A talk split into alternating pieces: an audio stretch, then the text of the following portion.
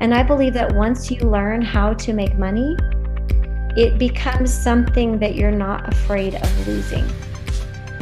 So I I feel like a lot of people have scarcity because they feel like if they lost their job or they lost their business, they would never be able to have anything else. And I'm here to say, listen, if you got that job in the first place or you built that business in the first place, that's proof in and of itself that you can do it again. So if I lost everything today, if I lost all four of my businesses, I might have a slight panic for a moment. But actually, I don't think I'd really be that freaked out because I'd be like, I trust myself. I know how to make money. I can go do that again. So, money has a lot to do with trusting yourself. Do you trust yourself with money?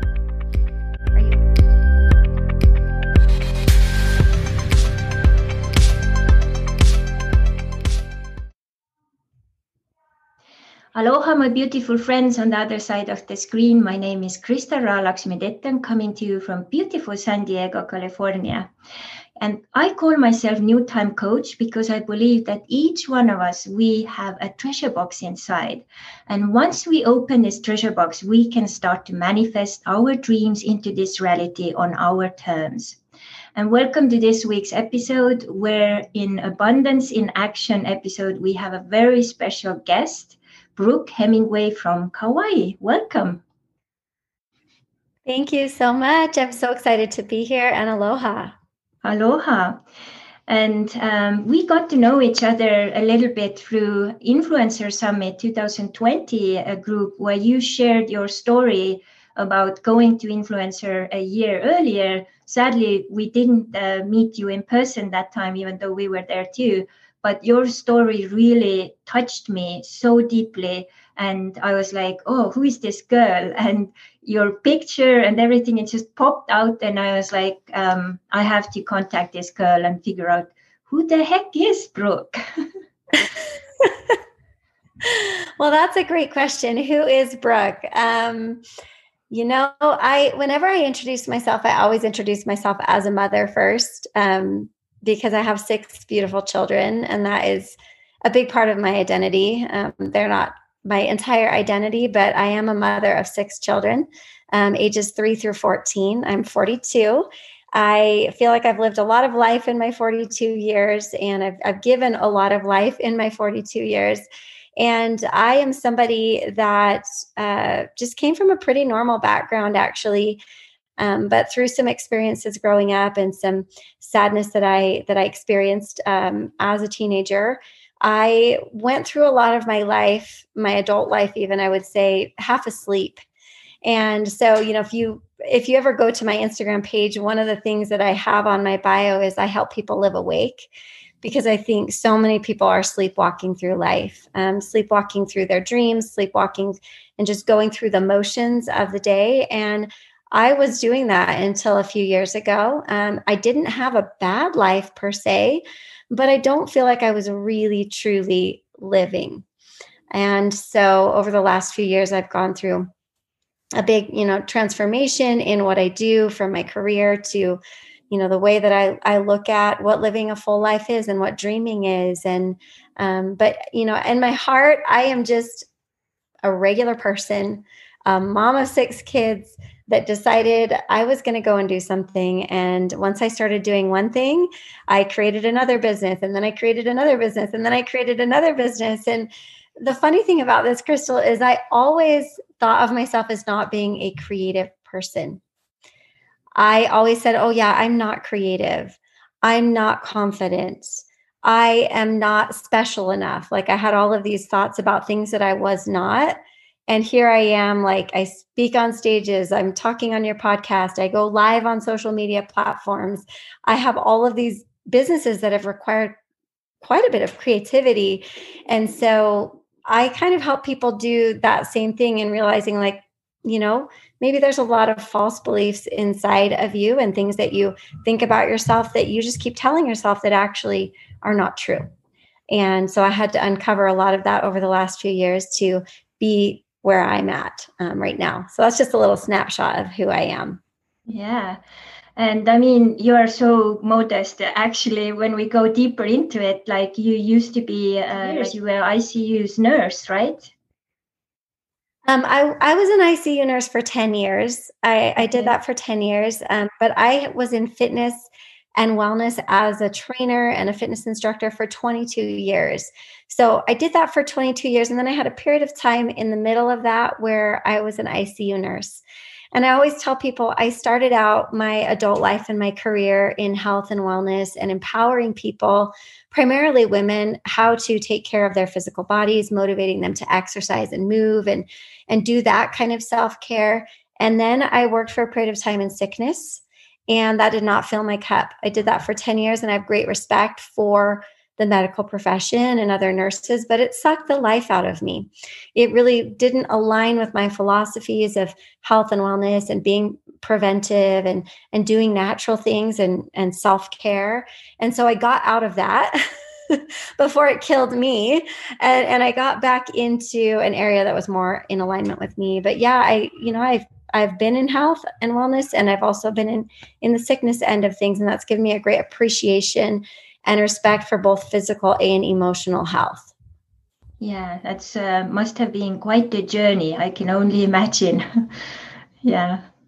And um, so now you have actually built up um, amazing um, different businesses, and you are a seven-figure earner, and you have um, I think you said like 20,000 people you are guiding and leading uh, throughout your different businesses. Like, um, what's your key to the logistics and time management in all of that? Like, I can only imagine, plus like six kids. Are you a superwoman yeah. or what's going on? well, you know, we homeschool our kids as well. So um, my children are home all day, every day. So I, I don't send them off to school and that provide that creates its own set of challenges. But the thing that I will say to anybody that's listening that has a lot of things on their plate, perhaps they do have children or they help care for grandchildren, is that it didn't come to me naturally in the beginning. And where I am right now is not where I was five years ago. When I first dipped my feet into entrepreneurship and I became an entrepreneur, I did not have a lot of the skills I have right now. And it honestly looked like a mess, if I'm honest. Like it was just a mess because when I started my first business, my fifth child was seven weeks old. So I had a newborn baby that I was nursing, and I had a toddler at home. And back then, my other three kids were in school. And I just like would literally be feeding my baby and trying to work my business and trying to make lunch at the same time. And the house would be falling apart and everything like chaos would be all around me. But it's almost like I could be in the middle of chaos and I can just be very focused very very peaceful very much like well i know there's chaos going on around me which is going on a lot in the world right now. And so a lot of people are falling apart but i'm like chaos is going on around me but i don't have to be chaos. Like i can still stay very focused on what i'm working on where i'm going what the task at hand is. And so literally like that's how i got through those long days with a newborn baby growing a business having incredible momentum and speed and and just outrageous growth in that business during a season in my life where most women would be resting. And and, and I'm I'm not saying you shouldn't like for I always encourage new mothers to rest but the timing of things was just such that it came into my life. And I think this happens with a lot of people. We have opportunities that come into our life and we have the choice to push it away or to grab on and just go for it. And I was like, you know, I don't know exactly where this is going to go, but I feel really good about it. I feel like in my heart, in my soul, and I think we we know that. We can feel that when that comes to us, but we still have the choice to push it away or to grab onto it with a certain amount of uncertainty and be like, I don't know what this is going to look like. My life is probably going to get a little bit messy and uncomplicated, but I'm just going to do it because I'm going to trust that I'm going to trust myself. I'm going to trust that feeling I had. And so that's what I did. But it, it, did look messy because I had all of these household responsibilities. I had a newborn baby. My husband, um, who now does not have the same schedule schedule, but back then he was working 80 hours a week as an ER physician. So 80 hours a week basically meant he was a visitor in our house. he would make an appearance every once in a while. And basically everything else was on me. He was just such a hard worker, doing all the things to support our family and, and, make things happen for us so we could have this beautiful life in Hawaii and all of these babies and build our dream house and everything. And it came at a price. He was gone all the time. And so that meant I had to accept a certain amount of chaos. I had to mm. accept a certain amount of imperfection in what I made for dinner, in what my house looked like, in what I looked like one day. Like I I just had to let some things go that were not of consequence if that makes sense. Mm-hmm. And so I did that and I had incredible growth and just year over year, first three years. But it got to the point where my work was becoming an addiction and a, an escape. I was using it to buffer myself from other challenges and struggles that were showing up in my life. Um, some of those feelings that I had shoved down inside, I was just buffering with work. And I was working way too much. And I had gotten pregnant with a sixth, and I had given birth to a sixth. And it's like uh, the crap hit the fan. and it was it was not good. I had no help those first 3 years in entrepreneurship. And where we lived on Kauai is very rural. So I didn't have a daycare I could send my children to. I didn't have a laundry list of people I could call on to come over and help me.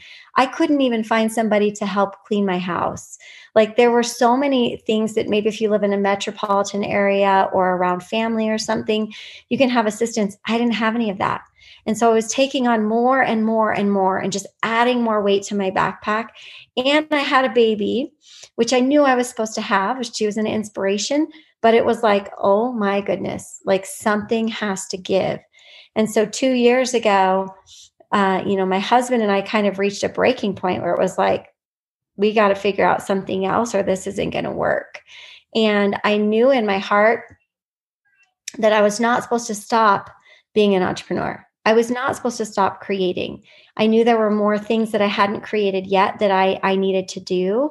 I knew that my creator had other plans for me, but I also knew that in the current state things were, there was no way I was going to be able to make that happen.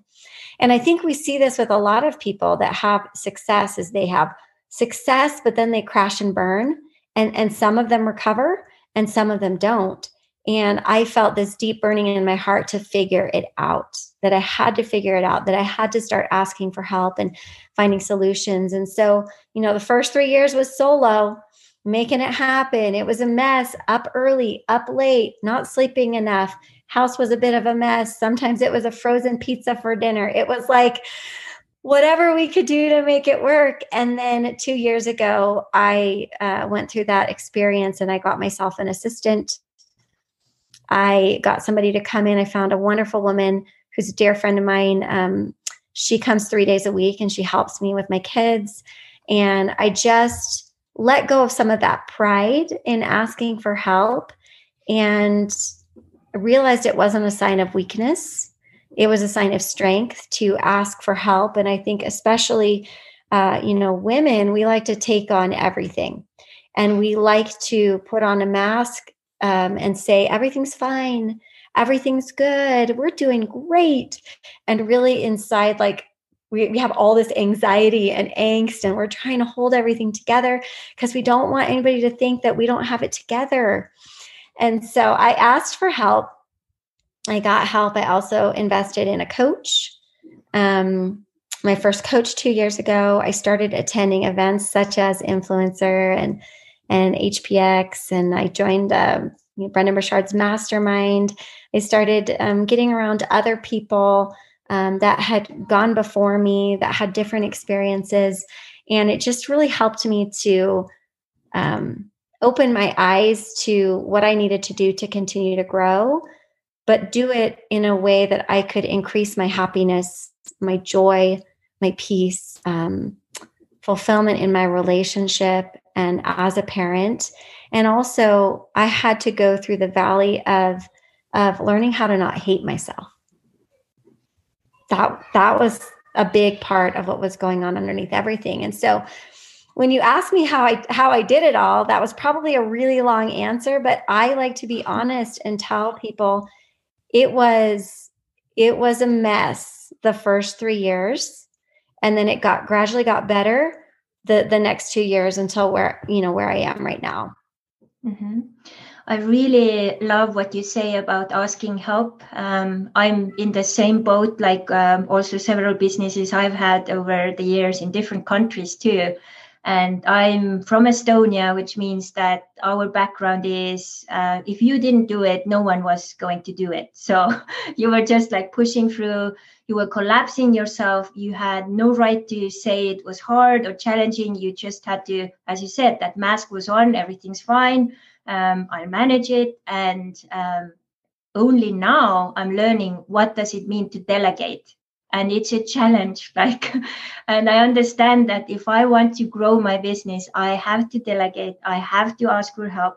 I also i just started with another coach you know. I have to learn in order to be able to grow and scale you know. And that's such a challenge for especially for women.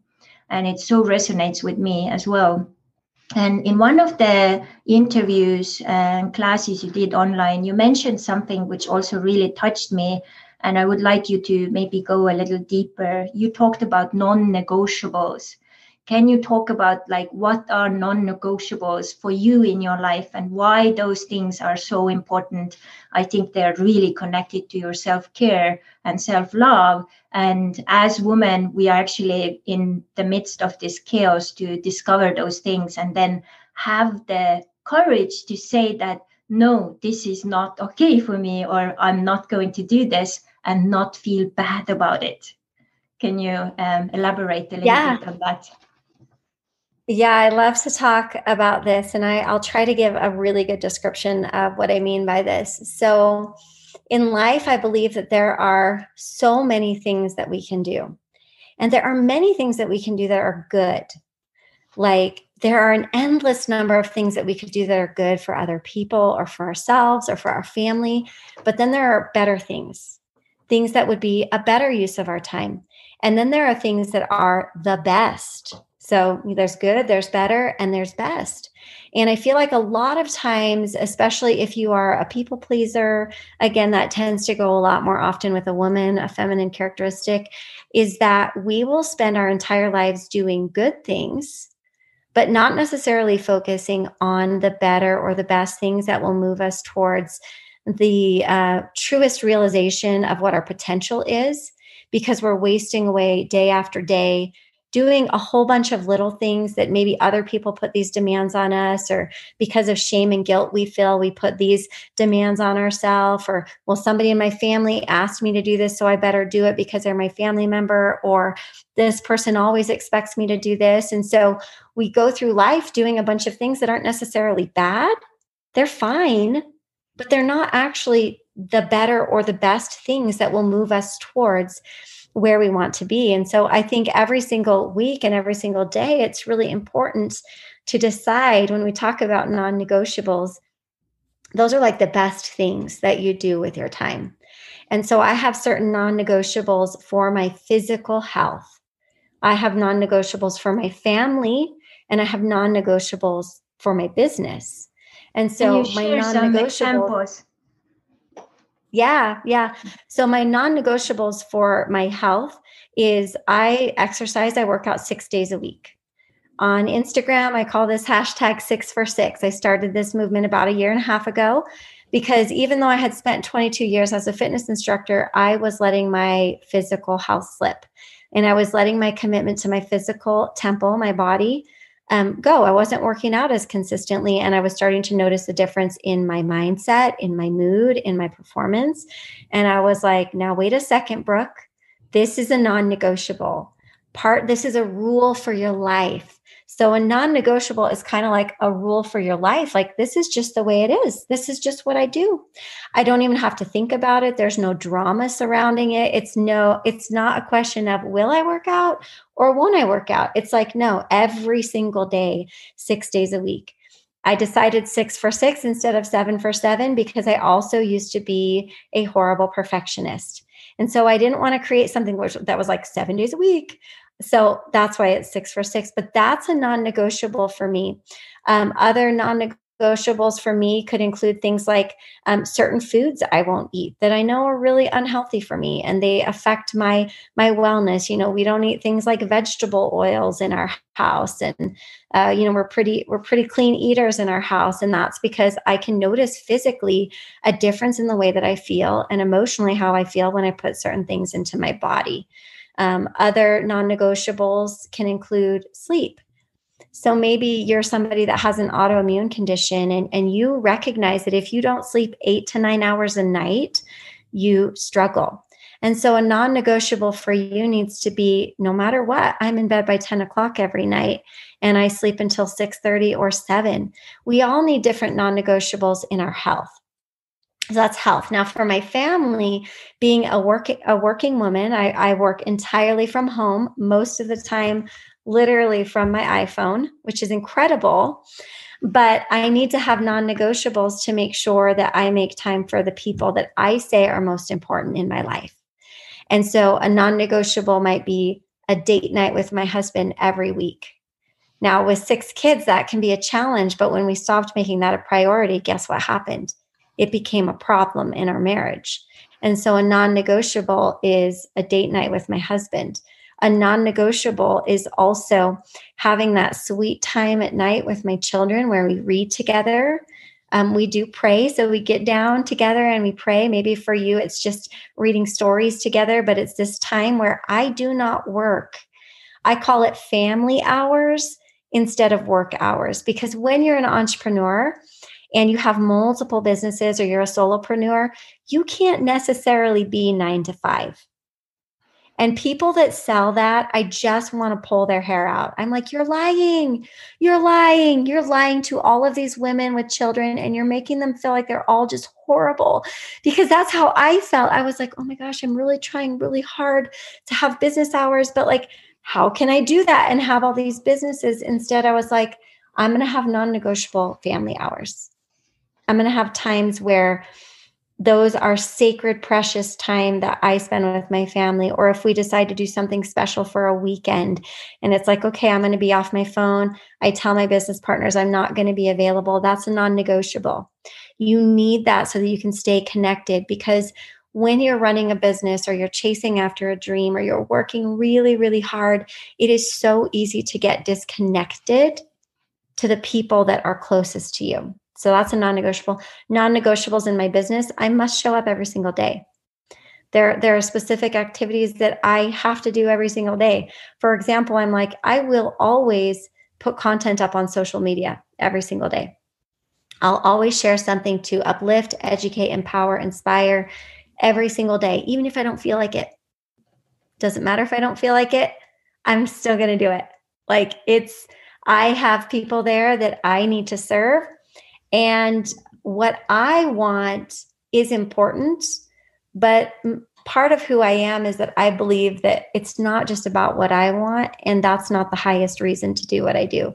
So you have to, you know, when it comes to your business, you've got to have some non negotiables that make you show up for the people that are counting on you that need you, that need your influence. Um, so, non negotiables are just a few things. I don't have a list of like 12 non negotiables because that would be overwhelming.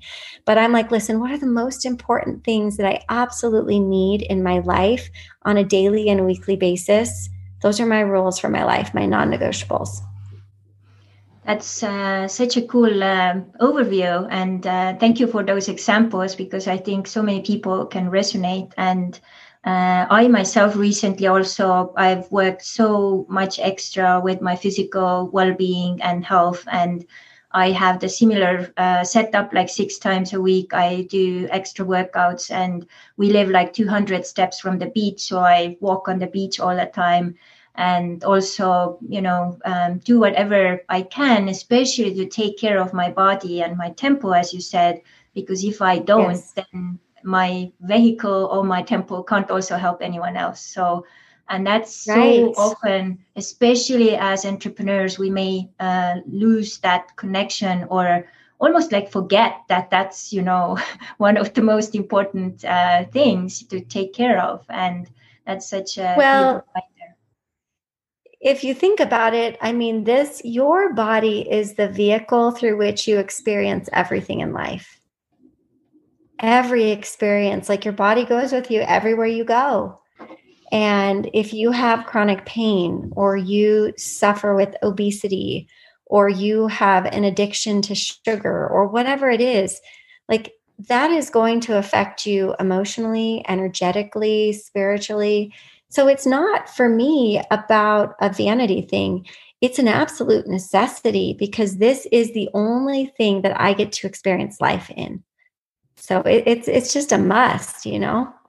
Yeah, it's uh, so important to remember that every day. It's your gift, which helps you to experience all these amazing things. So, right now, um, here in California, we are kind of going a little backwards with the pandemic thing. Things are more back in the lockdown and so on. And I just recently participated in some online meditation groups and uh, two things which came out of there, and I think you could also support and give some perspective. One of the things was that um, there was a young man who shared, you know, I just lost a job as a musician, and my second job was to be a waiter. So now this one is also gone. So I have no job. So so many people are still in this situation or are getting into this situation now and there are so many um, possibilities to tap into our own resources. That's like my message like we all have those talents. And so many times they're just so hidden because we haven't really even like pulled them out you know. It's like a box pandora's box. You don't know what's there. And you put your hand in and you're like oh my god. Like some years ago my first trip uh, to hawaii I managed to um, get into a water therapy class, and I myself had a water fear. And then throughout this class, I dissolved my fear and I could swim in the ocean really well. And then I, I came back to Estonia, and then I met some people who said, I heard you worked through your water fear. I have water fear too. Can you help me? I had no idea how to do that, but I was like, okay, I'm open. Let's like experiment. Let's see. I don't even take money, but let's just see, you know. And what yeah. developed was, you know, my own water modality. And now I've helped hundreds of people to go through water fear, you know, and I do what I yeah. love. I had no idea I had that talent, you know. And I know right. I know you have also discovered so many talents, and I see that can be a huge, um, you know, uh, key to get out of this rut and you know poverty thinking and so on what's your take like those people who are coming to that like end of the tunnel like oh my god my life is over i have no job like what's the first maybe two or three steps they could do to start to get out of that and like see the light in the end of the tunnel well, I think what happens is uh, we get on autopilot in life. And so we have these jobs and we're on autopilot and we actually stop dreaming. We just stop dreaming and we lose our creativity and we just think well life is just about getting a good job and you know i'm just going to do this and i'm just going to exist. And so when something like this happens you're left alone with yourself. And that can be very difficult if you haven't had time alone with yourself to think and to dream and to um, you know examine your thoughts about yourself. I think the first thing that you have to realize is that you are enough and that you have special life experiences and gifts and talents and things that maybe have been buried for a long time or that you have covered up with words that have been spoken to you or over you or um, you know you, you just i think a lot of people live in this constant state of thinking they're not enough.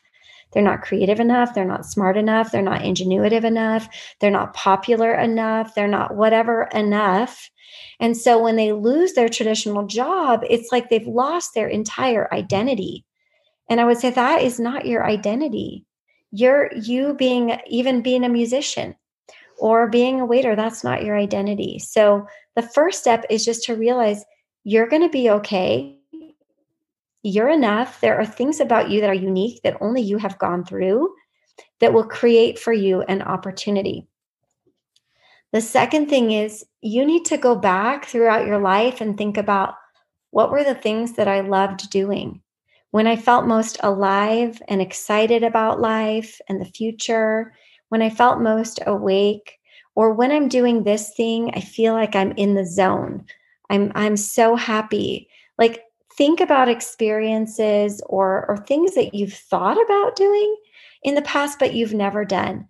I know this is incredibly incredibly challenging for so many people because that is the reality in Hawaii that's that was the reality too like is pretty much everybody was unemployed because tourism is 90 90% of the economy.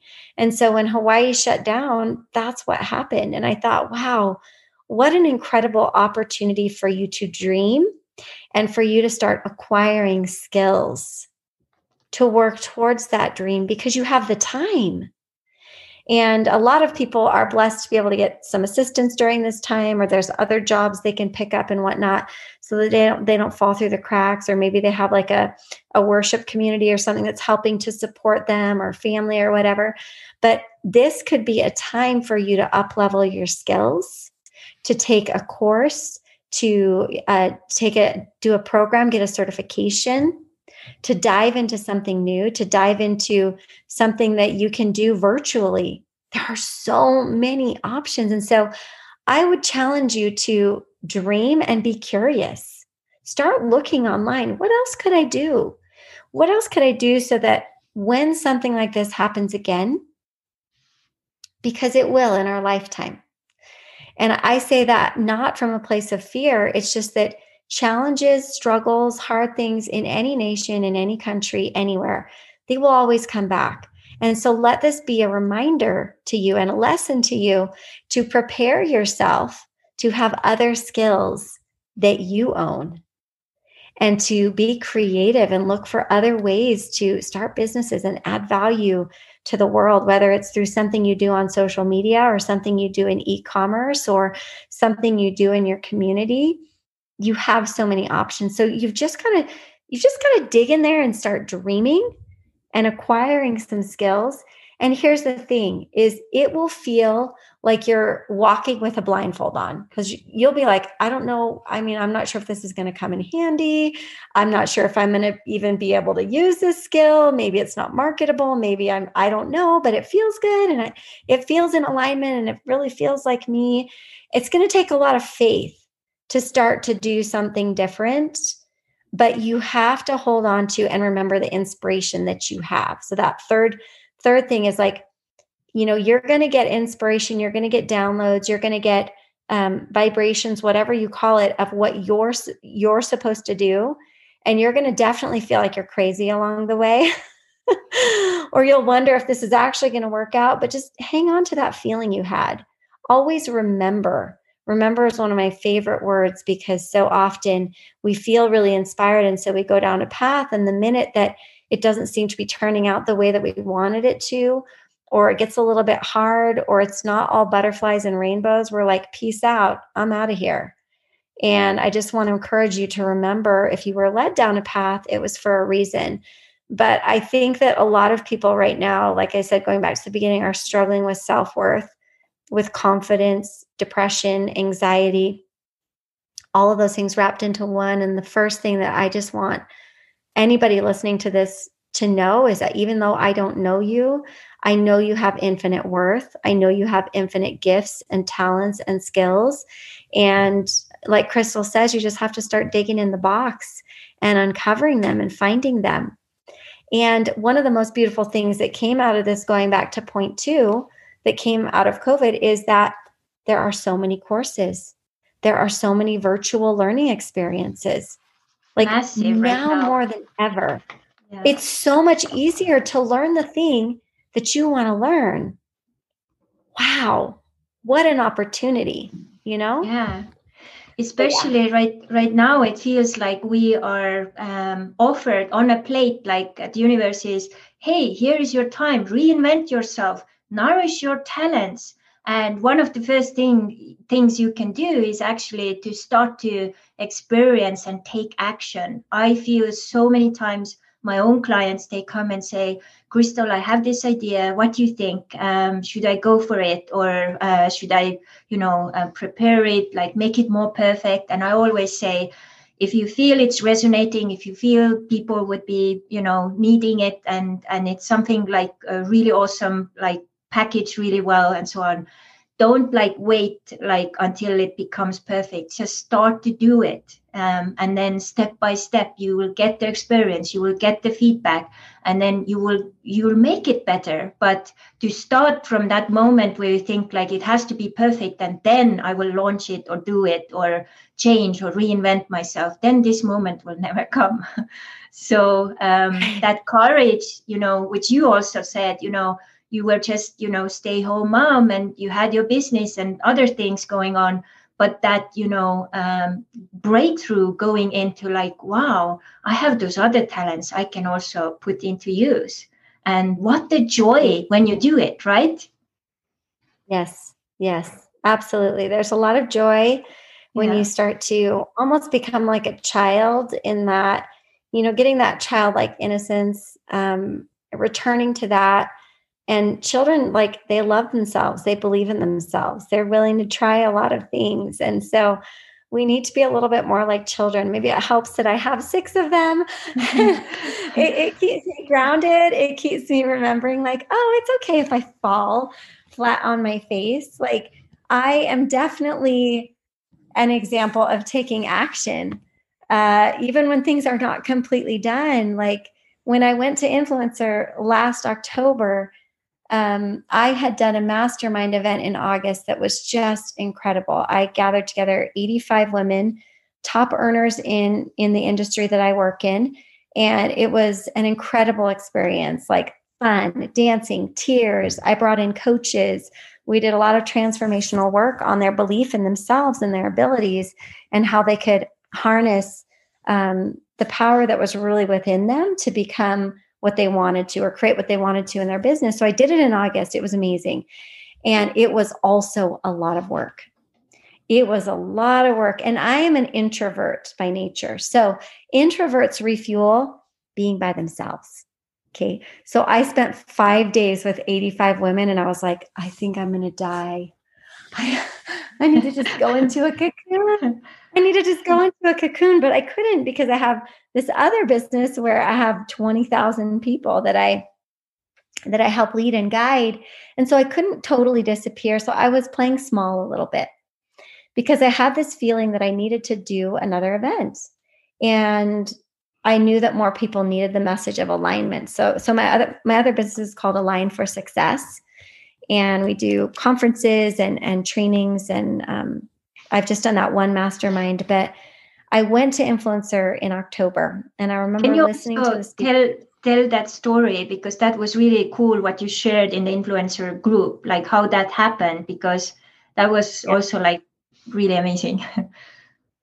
yes. Yeah. So as an influencer, um, we were listening to the speakers and um, and it was it was actually Rachel Hollis. She was speaking and she said show up for her. She said that, just that line, show up for her. And she could have been saying, like, show up for her, like, show up for yourself. But when she said that, I was like, oh my gosh, like, I got to show up for these people because more people need this. I know what happened in August. It needs to happen on a bigger scale. And so that was like October 5th or something. I don't know. I, I had my my amazing assistant who I would call more of like a creative partner, but she's my assistant, and I I had her come with me. It's like Jerry, come with me.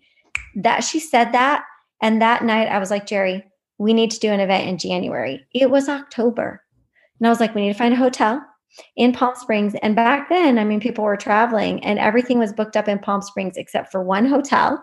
They had one conference room left, and I was like, great, we'll take it. I booked the conference room, I paid the money. I didn't have any speakers lined up yet. Didn't have any solid marketing plan. I was just like if we if we build it they will come. And so I had space for about 300 people. We sold out. We had 300 people come in January just from that inspiration show up for her. And so I really believe, like I said, you have so many opportunities right now to attend various courses, uh, trainings, you know, influencer summit that was free this year, like so many things. And when you put yourself in a room with people that have positive desires for good, that want to move forward, difference makers, you're you have the opportunity to be inspired. That's what happened to me that day. And I didn't just leave it at that. As one of my friends, um, Tiffany Peterson, she's an incredible coach. She calls it hopium. A lot of people leave an event with hopium, but they don't take action. And so I heard that and I was like, before I even have time to talk myself out of it and think of all the reasons why I shouldn't do it and come up with all the fears, I need to put the money down. So I put the money down and it got me into massive action. The only way I've ever been able to cripple my massive fears, because I have a lot of them and you will never fully get rid of them, is through taking action. And I believe so deeply in, first of all, becoming aware of what's holding you back, then taking action. And when you do that, you then have alignment. And so, um, so that's what happened. And uh, and uh, same thing happened this year. Oh my goodness. Okay, so this is a funny story. Can I tell a story? Mm-hmm, of course. Okay. So my my assistant was new to hotel contracts and room blocks, and so when we we reserved this place that we did our conference at January 2020, we made a mistake in a contract and we signed a contract with another hotel, and we forgot about it until shortly before the event. And I was going to be out $14,000. and I was like, oh my gosh, oh my gosh, okay, okay, pivot, pivot, shift, pivot. Okay, how can I pivot? And so I got the hotel to rewrite a contract to let me host my next event in January of 2021 in Palm Springs. So, phew, all right, awesome. We're good. Okay. Then COVID happens. And I'm like, well, there's no way in the state of California they're going to let me have 400 people because it was going to be slightly larger this year. And of course, that's what happened. So I couldn't host the event. The hotel extended my contract, thankfully, but then I was at a crossroads. I was at a crossroads of, am I off the hook? Do I just bail? Do I not do it? I attended a couple of events this fall. One of them was influencer, but some other things as well. Had similar inspiration. No, you need to show up and you need to do it. And so we shift to virtual. But you guys, the point is like all of this stuff is scary. Anything unknown is scary. Anything you've never done. And a lot of you are in such a place of of the unknown right now and you're you're feeling paralyzed and I would just say, get up in the morning, put your pants on, get yourself dressed, get yourself together, and get to work. Just start doing something because as you start working and as you start the creative process, you'll have one idea that will lead to another. You'll have a conversation with one person that'll lead to another conversation that'll connect you to another network. And it's like the doors will open because you're showing up and you're taking action. So yeah, that's really yeah. amazing to go along with those changes and adjust. It's like um, me and my husband, we are sailors and we love the terminology of tack. You know, you're going towards your destination and then you see like, wow, there is a storm coming or wind is shifting and you have to tack. You, you sometimes may need to do like a 90 degree, you know, turn and then it may even lead you first a little more away from your target but you need to do those things so that you can still keep going to the direction which you have set or chosen so it's uh, really necessary um, ability right now to adapt and also adjust uh, to situations and things and then find the new solutions like you did with your event. Like how amazing is that? Yeah. Yeah. And and it's so important to just keep perspective. Is that you know the challenge you're going through today in your business or in your personal life it's not going to be like that forever it might be incredibly painful or hard or challenging right now but nothing like that lasts forever and life really is 50 50. It's 50% like absolutely amazing, riding high, super fun, things are going great. And then it's 50% like in the mud and in the muck and and hard and and when you realize that you're not supposed to be totally happy all the time and everything's not supposed to be totally amazing all the time, you then realize that you're okay. It's like, I'm okay. There's nothing wrong with me. I didn't necessarily bring this upon myself. Like, life is just hard sometimes, but it's not going to be hard forever. This is just a season. Yeah, it's so true.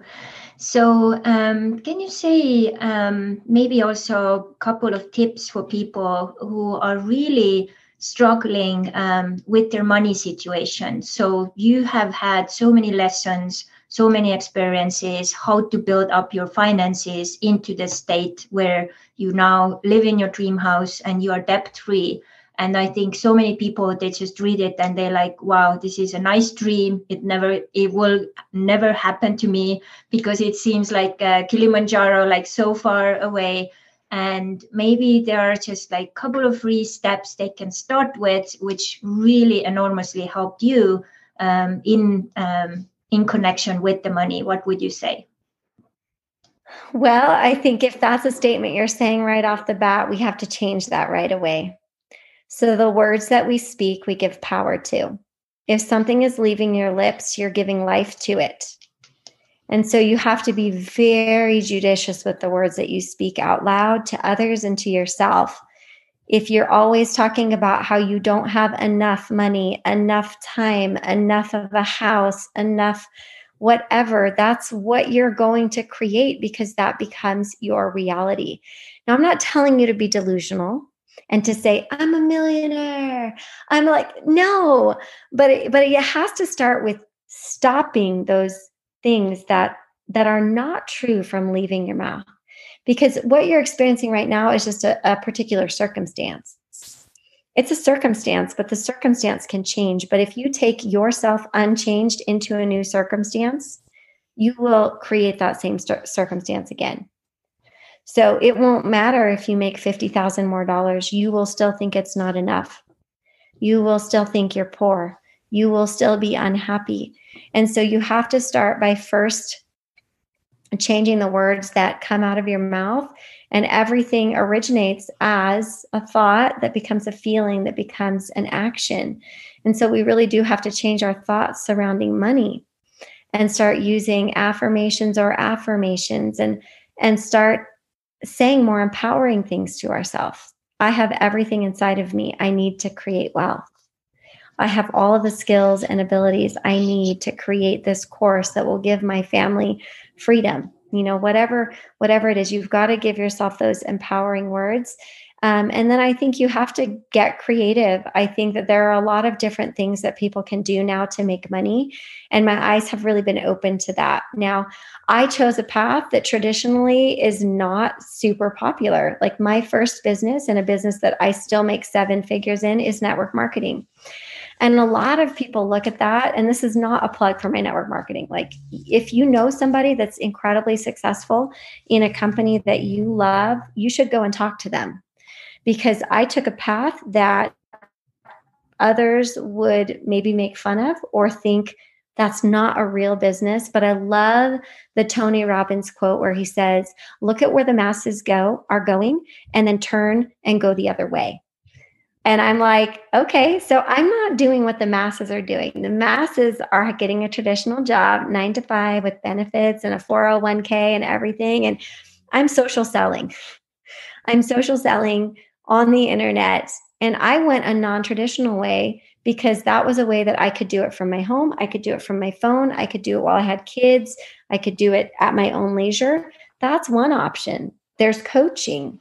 That's another option. But there are so many different options that are available to you. You have to broaden your view of ways that you can make money and find something that you're passionate about.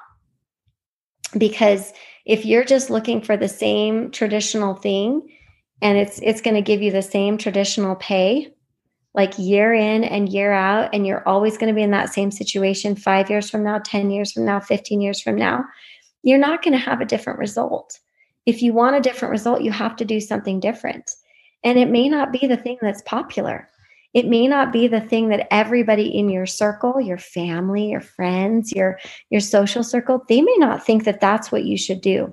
You should just keep being a teacher or you should just keep having that that office job or whatever it is you do because that's just what we do.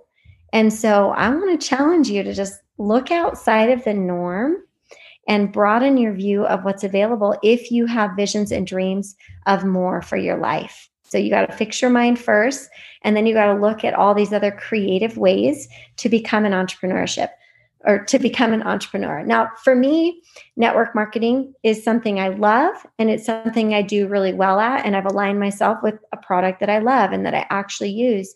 But what that also did is it opened the door for additional opportunities.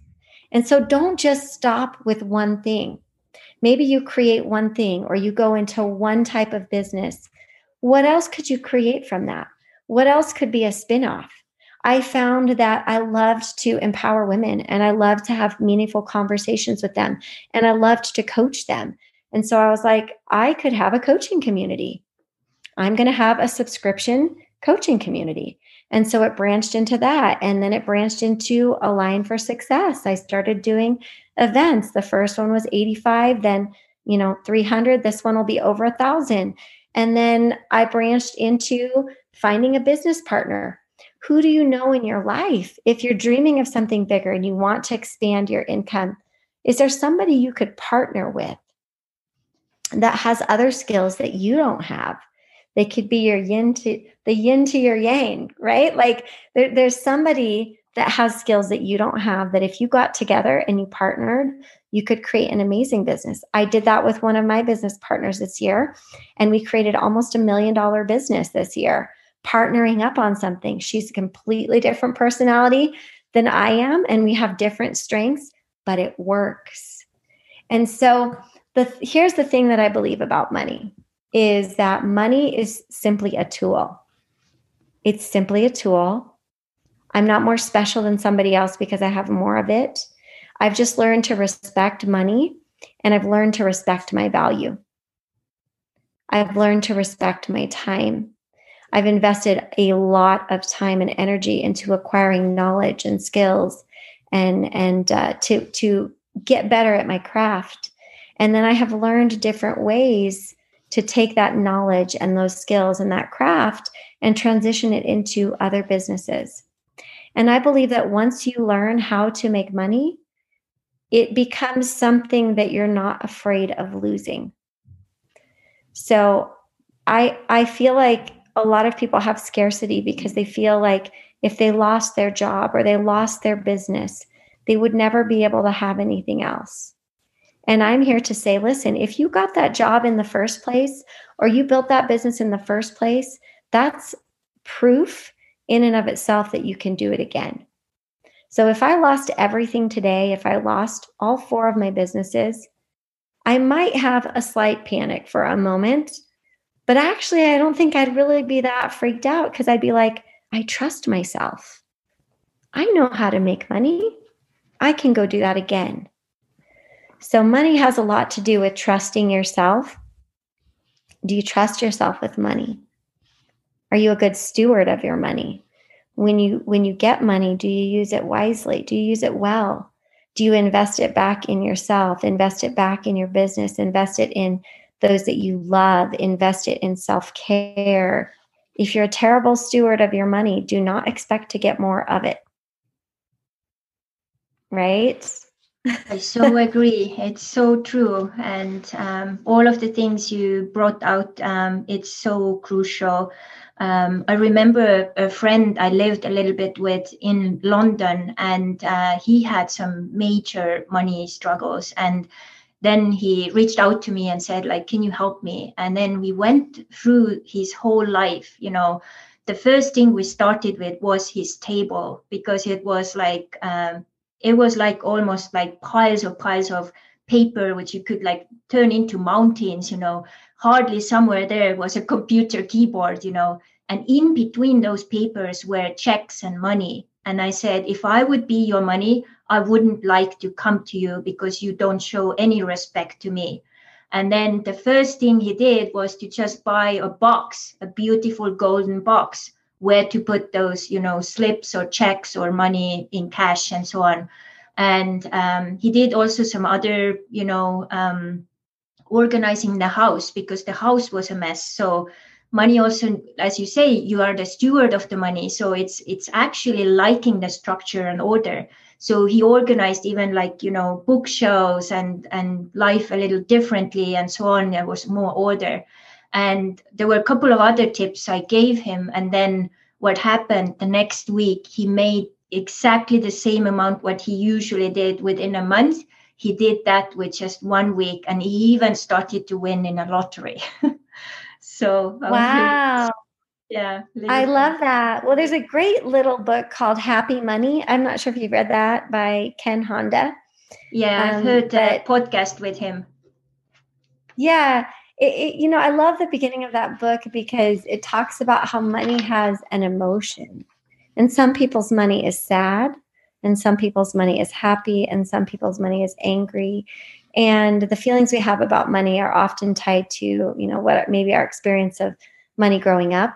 If we were raised in a in a family where it was very scarce and and um, there were a lot of feelings of anger or scarcity behind money or um, there wasn't a lot of responsibility with money. And so sometimes we have to deconstruct that and we have to like yeah. rebuild our philosophy on on money. And and you're right. Like i love how you said um, if i was your money i wouldn't want to come to you because how can you how can you have more abundance? How can you increase your ceiling? How can you increase your capacity if you can't even envision yourself having more than that number one. And number two if you can't even take care of what you have. Yeah exactly. good lesson. Yeah very yeah. good. So i'm also very interested about your story uh, with hawaii. So um, i'll just shortly tell my story also a little story about kauai I started to go to Hawaii um, like over like 11 years ago, and um, I got a really strong pull. I went uh, to Big Island first as part of the retreat. It was really amazing. We swam with wild dolphins, and I did that water class, and it it was just like I didn't even realize how it changed my life. I had never experienced so much flow in my life. I had no idea what the masculine woman I was so Hawaii started to really heal me inside out. It was like a magical fairy tale, and everything started to kind of unravel. It was like a magical fairy tale in this reality, like 5D. it was really weird. And I started to go back, and then I started to do my own retreats, and it was just like one lesson after the other. I uh, also managed to see the flowing lava and um, the relationships I built and challenges I had, like, oh my God, they, they have the saying, you know, big island, big shift happens, but sometimes also big shit happens. So, so you go both ways. and one of the times I was actually invited by someone I got to know in Big Island, on the Big Island, to Kauai. And that first visit wasn't like, I don't know, it, it didn't really click and I didn't click with the island. But then I got the second invitation to Kauai, and that was amazing. And I understood one really important thing with places. I've traveled to like 30 countries, and it's like kind of wow, that opened up. So what happened was I was there with um, really beautiful teacher Rikka Zimmerman, who did like um, a week long class there. I uh, found someone local I could stay with, so we were in a hotel uh, doing the classes and so on. And then uh, she organized a horseback riding. So uh, on the close to the north north end of the island, and we went to um, do this horseback riding. And I was sitting on the top of the horse, and this horse was giving so much love, unconditional love, which I've never felt with any person ever and it was like you know as a woman you're sitting there also your legs are open and it just started to come and emanate like into my whole body through my legs and through my whole being. And i just had like tears running down and i like couldn't believe it. Like like this horse just completely connected me with kauai like from like some other dimension or something. And i was just so blown away i almost couldn't like talk for the whole experience. And um after that, I decided that, okay, I'm going to uh, just with my rental car, I'm going to drive to the end part of the road, which goes to the uh, beginning of the Na Pali Coast uh, Trail, as you know. And um, as I was starting to drive, um, it started to rain, and the rains were so like heavy, thick, like um, you know, drops. I could see the rainbow inside one drop. It was just something like unbelievable. I was like, this this can't be like true. And then this like heavy, crazy rainbow came, you know, and I just had to stop my car, and I was like in awe. And then there is this little cave which you can like stop the car, go in, and then I I love to sing in the cave. So I was just like trying my Estonian song there and just closing my eyes no one was there. And then as i opened my eyes all these like 20 people were there like clapping because it's echoing you know inside. And it was just like wow. And then i walked through um there you guys have that very special hula initiation place there. Um and I walked there and I just connected with Kauai as I've never connected before and i was like wow what a magical island. So uh, it was just like mind-blowing. And it till this day like even just talking the story i feel like you know goosebumps all over my body. So what's your story and connection with kauai well um, you know my i have a, a dear aunt that has been on oahu for about 60 years. When she was 18 she left oregon and she went to hawaii and she ended up marrying a local boy and so my aunt lived there for has is still there. She's she's almost 80 and um, and she raised her daughters there.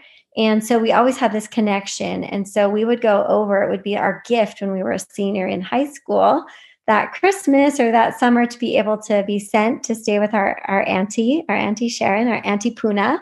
We call her Puna.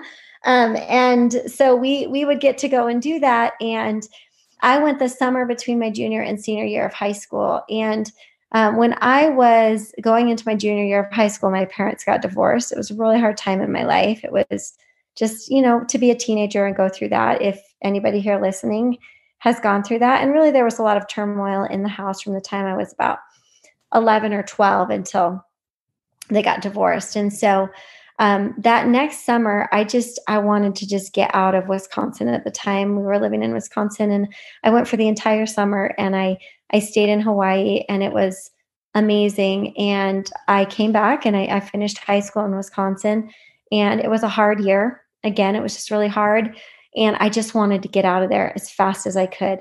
And so I was this girl coming from this tiny small town in Wisconsin that nobody leaves. I mean, everybody, for the most part, that's from there stays there they get married, they live there. Nothing wrong with that. They're great people.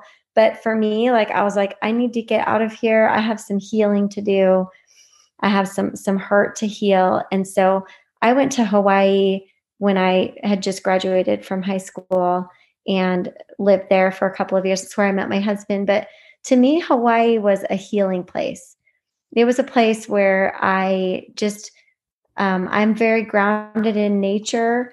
Um, so whether it's in the mountains, because we have a home in the mountains, you know, up up near Park City, just like up, not in Park City because that's a little bit bougie for me, but we're like we're out in the mountains, and whether it's winter or summer here, I go outside when I just need to be grounded and feel peace. Same thing in Hawaii. And when I went to Hawaii and we drove through that Likelike tunnel the first time, and you see that beautiful view, and it was just like I could breathe and I was able to just do a lot of healing there. And so Hawaii has always had a special place in my heart. And we, all of our babies were born there, and all of our babies have been raised there. And, and now we're really a, a bi, I shouldn't say bi coastal, but we spend half of our year there and half of our year in the mountains. So we are either in the glorious creations of the mountains or a few minutes from the ocean. And it really is the best of both worlds. It's been still continues to be very healing to my soul because I think some of those those wounds that you feel and life will always give you new wounds and new cuts. Uh, those need to be worked through. And I prefer to work through them in healthy ways. And nature does that for me. So that's my connection to Hawaii. It started out with my aunt met my husband there. We've been married 22 years, and uh, all of our children have been born there. And it's been an incredible blessing to have that connection to the island. Yeah, and one thing I learned when we we moved actually to the Big Island with my husband just a couple of years ago. We lived there for a couple of years, and one thing I really learned there was, of course, first what aloha actually means in action, and secondly also community and cooperation. Um, as coming from Estonia I grew up in Soviet Estonia, which meant that you know everyone was very like um, not very trusting, and uh, everything was like, oh, I don't know, like who who to trust. So we have been like um, our whole culture is so wounded because of that, and I became the member of the canoe club and sitting in every seat on the canoe, outrigger canoe.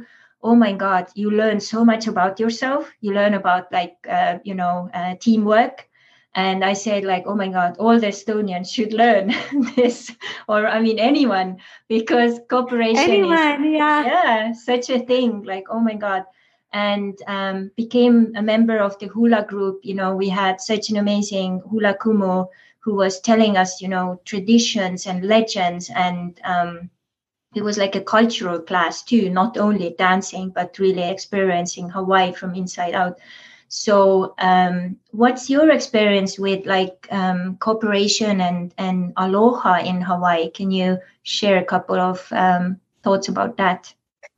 Well, I think that um, you know one of the things that living there has taught me, and having so many years in Hawaii, is that that type of a feeling and that type of a spirit actually translates really well into being successful in business and successful in relationships. You know, I work in primarily, you know, most most of the people that work with me are women and women sometimes do not cooperate that well yeah, with one another. Sometimes women are the worst.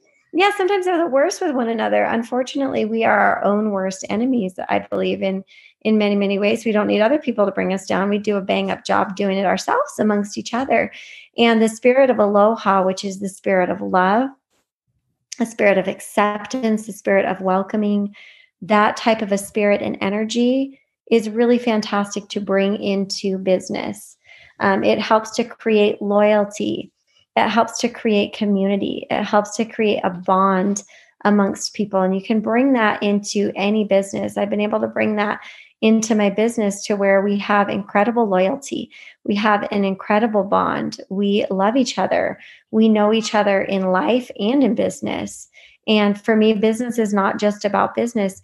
If business is not personal, I don't want to be a part of it because I, and that I feel like Aloha has has taught me that um, that people long for connection and, and we are more alike than we are different always.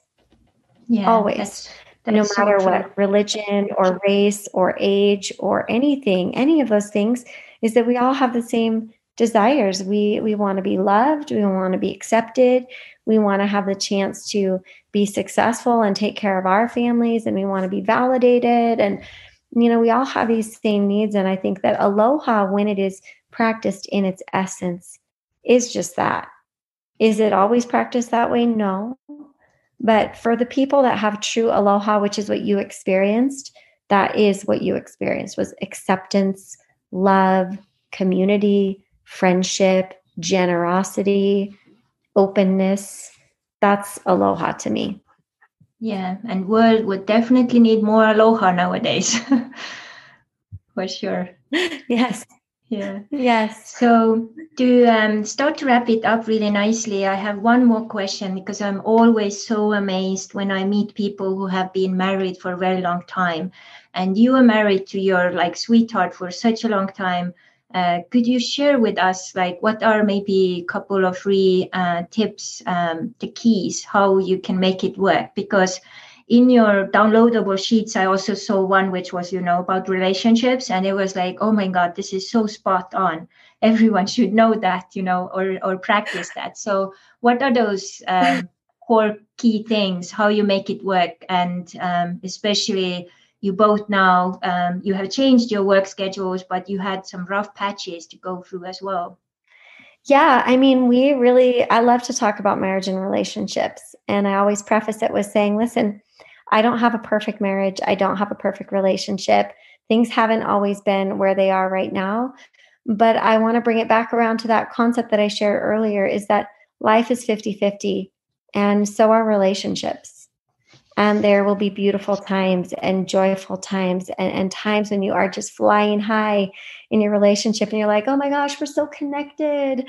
And like those those amazing, like, ah, those mm-hmm. those kind of times. And then there are times that are really, really shitty. Like there's just times where you're like, I can't stand the way you smell. I don't like the way you chew. I don't like the way you talk. You're really bothering me. Like there there it's there that's just that's a part of it that is part and parcel what relationships are it's what your family members are but my spouse like i just know that those times when we feel really connected those times when we remember why we're together those times when we are seeing eye to eye that's the real us. That's the real us. But life happens and things happen and people get sick and people lose jobs and and external stresses happen and and these other things happen. And sometimes we lose sight of who we really are. And so we have to go back to that word remember and we have to remember who we really are and so through some of our worst times one of the best things characteristics of my husband is humility is you know even if i have been just totally not nice you know at times he will leave me a voice message or write me a note and just say things like, I know we're better together. I know we can make it through. I know that things have been hard. Like, I know. And so sometimes maybe that's your role, sometimes it's their role.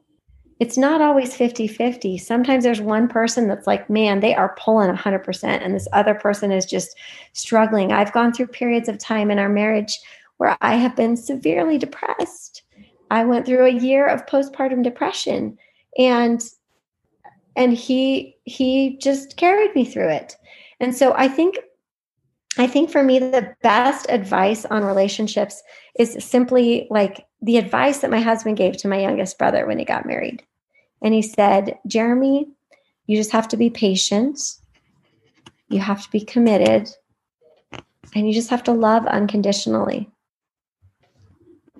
patience in knowing that even if you're walking through a hard season, at least if this person loves you and they're not abusive, you know, because that's a whole nother thing. I don't believe in any kind of abuse as being okay. I believe that we were created to have joy, and there are some relationships you should walk away from. But um, but if you have patience, that hard time will not last forever.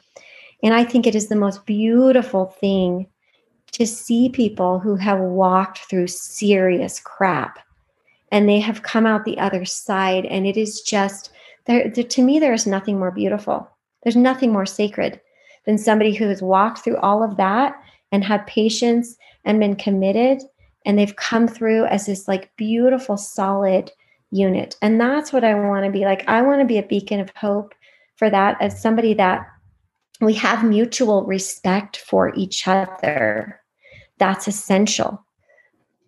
My husband has never tried to hold me back. I've never tried to hold him back.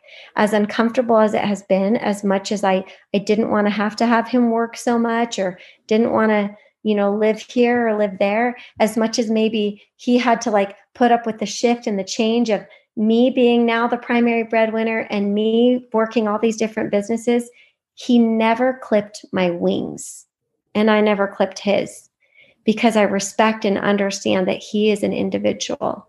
And if I am going to clip his wings, I've already lost him. And if he's going to clip mine, he's already lost me.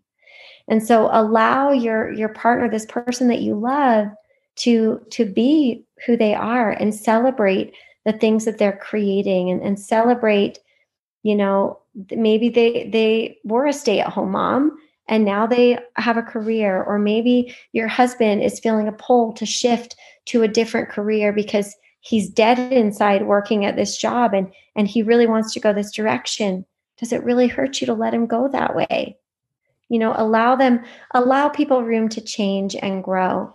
As long as you're still committed and moving in the same direction, how you get there doesn't really matter. yeah. So I just think a lot of people just, I think just a lot of people don't, they just don't stick with it. They don't dig in. And I know it's not easy. I know it's not easy, but it's the it's the most beautiful thing I have ever created in my life. And there's nothing that could ever replace it. So it's worth investing and it's been a lot of long hard conversations. And oh, the last tip I will say is invest in time away. Invest in time away. You need time where you are out of the house, away from the kids if you have kids, away from the dogs if you have dogs, away from your work computer, your workstation. Go away for the weekend, go away for a week, go away for a night. Even when we were super poor med student, like students, in San Diego. I went to SDSU, he went to UCSD Medical School. Even when we were super poor, we would go to Idyllwild and spend $40 at this really janky bed and breakfast and we'd stay overnight because we're like we got to get away. We got to stay connected. And we do that at least 3 times a year. At least 3 times a year we go and do something and that helps us be children. And it helps us like play and just have fun and just forget about the cares of the world and and connect. And i'd say even if you do not have a lot of money right now it's much less expensive to stay married than it is to get divorced. Yeah. It's like spend the money invest in your relationship get away find something cheap if you have to or go camping. Yeah, that's uh, such an amazing, um, um, amazing amount of tips to um, put into use, and I so agree. Um, I found my now being husband uh, from actually from a Mexican fishing village, and I at that point had been looking for my Mr. Right for 14 years. I had traveled to 30 countries, and then I realized I can't find him when I'm chasing him. So I just quit looking. I was like ready to stay alone for the rest of my life. I don't care. I'll just do my work. Uh, it fulfills me. That's fine.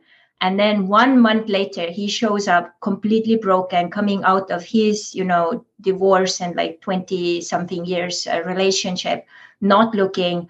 I'm totally broken because I was going through something really bad. So we like this two wounded you know animals coming together like oh my god you look so cute oh my god you're such a yummy person and and sometimes we look back it's like oh my god universe had a, a divine you know timing to get us together and you know uh, yes. we became each other's support system to get through this really yes. difficult time getting to know each other and even though it didn't seem perfect at the time now we understand that was the best timing and the best way to build the foundation to our relationship and now you know we got married in hawaii and we have been married for yes. many years so um, i love that i see the same in, in, my husband and i because we both come from uh, divorced families our, our parents were both divorced when we were teenagers we both had quite a bit of baggage and healing and i think that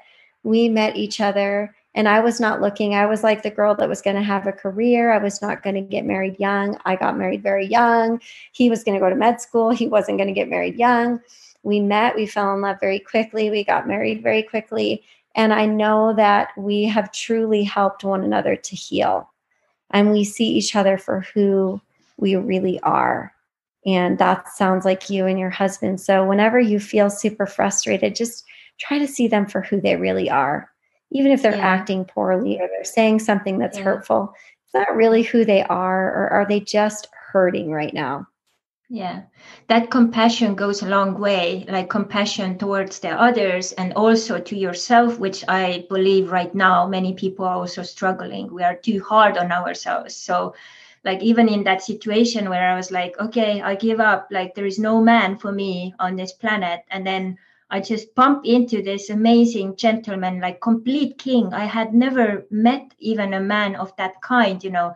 I, I just with all of my drama and background, I attracted always such troublesome relationships. And as a healer too, my attractor was like I found a wounded man and then I'll I'll heal them and that's my like mission. And then I realized, oh my God, that's my pattern. Like I have to like fix this, you know. And then when we got together, I knew like, okay, you're wounded, but I'm not doing it unless you ask me. And I'm not like responsible for your healing. I can be here, but yep. I I it, this is not my mission. Like you will be fixed or not, it's not my responsibility. So yeah. So and yes. and we continuously now we are very aware of that but also we are helping and supporting each other as you were saying you know sometimes one is up and the other is down and and then we can bounce off each other and you know um, also like remind you know yeah. Positive mindset. We we have to pull through. And we also we have um, one day at the week where we take half of the day just for ourselves and no work no yes. nothing. We have to feel each other even if it's just watching a movie or just walking or whatever. Yes. it's it's yes. investment. So very important. So important. So important. Well i've loved so, talking to you. This has been so fun. yeah. Thank you so much. It's like uh, such a yummy, yummy sauce we have co-created here. So um, we are going to put together really a beautiful uh, gift from you. You have some free downloadables. We put the link there. And also you have this amazing event coming up. Can you say a couple of words? And we'll put the special yeah. link into that page as well. What is this event about? Um, when is it? Uh, what do they need to do to uh, sign up? And you can just whichever ones serve you whichever ones um, fit into your life and would be helpful just go ahead and download those. Some different hacks and organization things that i've had to do to to manage six kids and four businesses and a marriage and keep myself healthy and all of those things. Um, but i created Align specifically like we've talked about to help bring together incredible mentors, coaches, speakers, successful business people, and, and not just people that are successful, but I really look at the character of people. So when I think about who I want to bring to my events to speak, I want them to be successful and have those tools, but I want them to also be a model of somebody that I feel like is authentic, that is authentically happy, authentically fulfilled, authentically healthy, not somebody that's just super successful, but their life is really out of balance. And so I've brought together incredible people um, Trent Shelton, Amberly Lago, Chad Hymas, Tiffany Peterson, Samantha Harris, Clint Pulver, myself, like all of these incredible people that have walked through really hard things in life. Um, but they have they've come out to a place of um, joy of incredible success. And the theme of Align this January is resilience. And I think that we need resiliency and alignment now more than ever. So many people are struggling with what do I do? Where do I go? How do I bounce back after this year? I've let my health fall apart. I've let my marriage fall apart. I've let my finances fall apart. I I, I have lost hope, you know, and and so this is going to be an event to give you the tools from people that have walked through those places, but also to help you leave energized, invigorated, full of hope, full of life and excitement for 2021 because I really believe we should be so excited about the opportunities out there and we should be so filled with hope. And I understand through my experience when you hear me speak at this, you're going to hear about my times in the pit and my times at the peak and everything in between and how I've come to where I am today, as well as learning from these speakers. And so it's a three day virtual retreat event. I call it a virtual retreat event because it's not just simply tuning into Zoom. We also have yoga, um, energy release, meditation. So we have additional offerings in the portal that you can partake of if you want to. We have healthy, sustainable food recipes. If you want to be really eating well that week and just have your energy tuned up and and move your body and get in touch with your the health side of you so that you can be an open vessel to learn and receive from these experts in business and mindset and thought work. Um, and so we're creating this experience. It's January 14th, 15th, and 16th, and it is all virtual. Um, and if you do, if that if that speaks to you, that's something that you want to participate in. Anybody is welcome to register And that's also on my website, brooke-hemingway.com. But what I will have is just a discount code that um, you can use to register for this. And you can use discount code Crystal 2021. So any of your listeners, it can just be, it's your name, Crystal 2021. They can enter that in and it'll take $20 off of their registration. Mm, very cool. And um, thank you so much. That has been uh, such an honor that you had the time to share your beautiful, uh, uh, amazing stories and uh, insights with us. And uh, all the best uh, luck for all of your um, projects and dreams to continue to flourish. And all of the energy yeah. and aloha to you and your amazing family. Thank you so much. Thank you. You too, Crystal. Thank you so much. Aloha. Yeah. And uh, for all of our viewers, just a reminder please uh, keep uh, uh sharing, liking, and also uh, writing us comments and review about this podcast, as um, this is the way to support it and also multiply the good, yummy sauce which we co created uh, together. All the best and lots of aloha. Mahalo. Thank you